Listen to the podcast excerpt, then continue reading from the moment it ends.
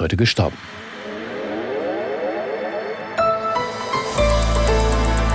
Die ARD Infonacht Nachrichten um 23 Uhr mit Wolfgang Berger.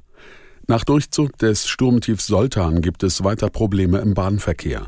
Betroffen sind vor allem Fernverkehrszüge von Hamburg Richtung Süd- und Südwestdeutschland. Aus der Nachrichtenredaktion Peter Behrendt.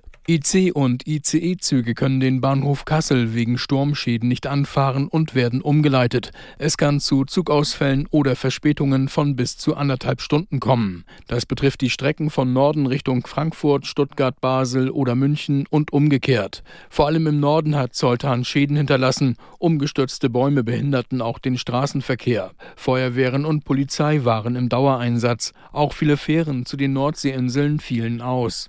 Israels UN-Botschafter Erdan hat die Gaza-Resolution des Sicherheitsrats der Vereinten Nationen kritisiert. Dass sich das Gremium nur auf die Hilfsmaßnahmen für das Palästinensergebiet konzentriere, sei unnötig und von der Realität abgekoppelt. Vielmehr hätte die humanitäre Lage der Geiseln ins Blickfeld genommen werden sollen. Die radikal-islamische Hamas kritisierte die UN-Resolution als unzureichend.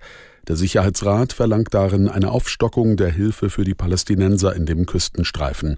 Eine dringende Aussetzung der Kämpfe wird nicht gefordert. Nach dem Schusswaffenangriff in der Prager Karls-Universität suchen die Ermittler weiter nach dem Motiv des Schützen. Ein 24-jähriger Student der Uni hatte gestern 14 Menschen und sich selbst erschossen. Mehr als 20 wurden verletzt. Aus Prag Kilian Kirchgessner.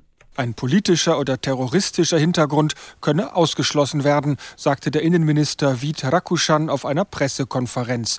Offenbar hatte der Täter psychische Probleme. Die Todesopfer wurden alle im Gebäude erschossen. Anschließend schoss der Täter mit einem Zielfernrohr vom Dach aus auf einen frequentierten öffentlichen Platz.